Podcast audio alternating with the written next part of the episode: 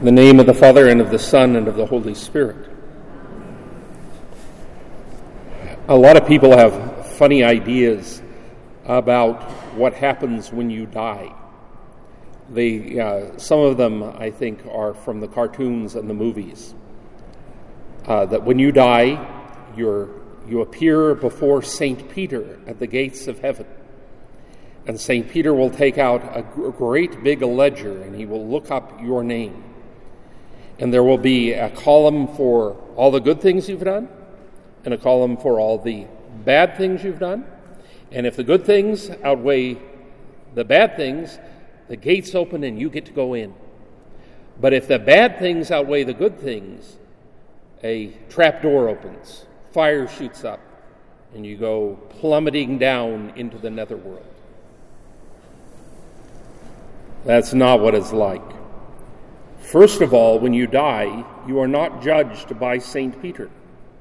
You are judged in the particular judgment by our Lord and Savior Jesus Christ.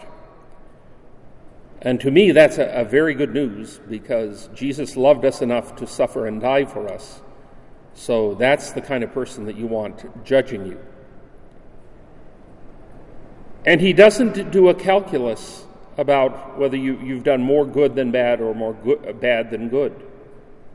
Instead, it all depends on whether you died in his friendship or outside of his friendship. If you in, die in his friendship, you get to go to heaven. Probably you'll have to take a pit stop in purgatory to get cleaned up, but you get to go to heaven. But if you die outside of his friendship, you go to the netherworld. Do not, sta- do not pass go. Do not collect $200. Do not have eternal life, but rather eternal death. That's not fair. You could live a whole good life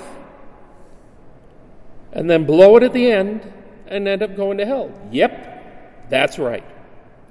After the morning mass, uh, someone was telling me about uh, someone that she knew was an older fellow, and he lived a good and righteous life right up until the end. then he went a little crazy for his nurse.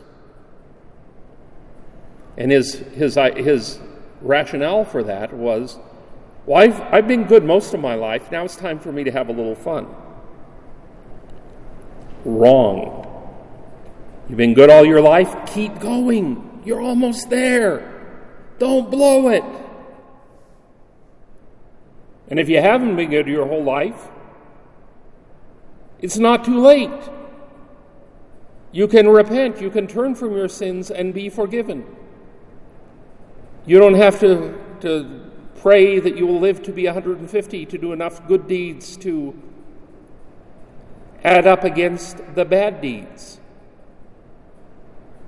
It all depends upon being in friendship with God. If you're in friendship with God, stay there or if you slip up and make a mistake,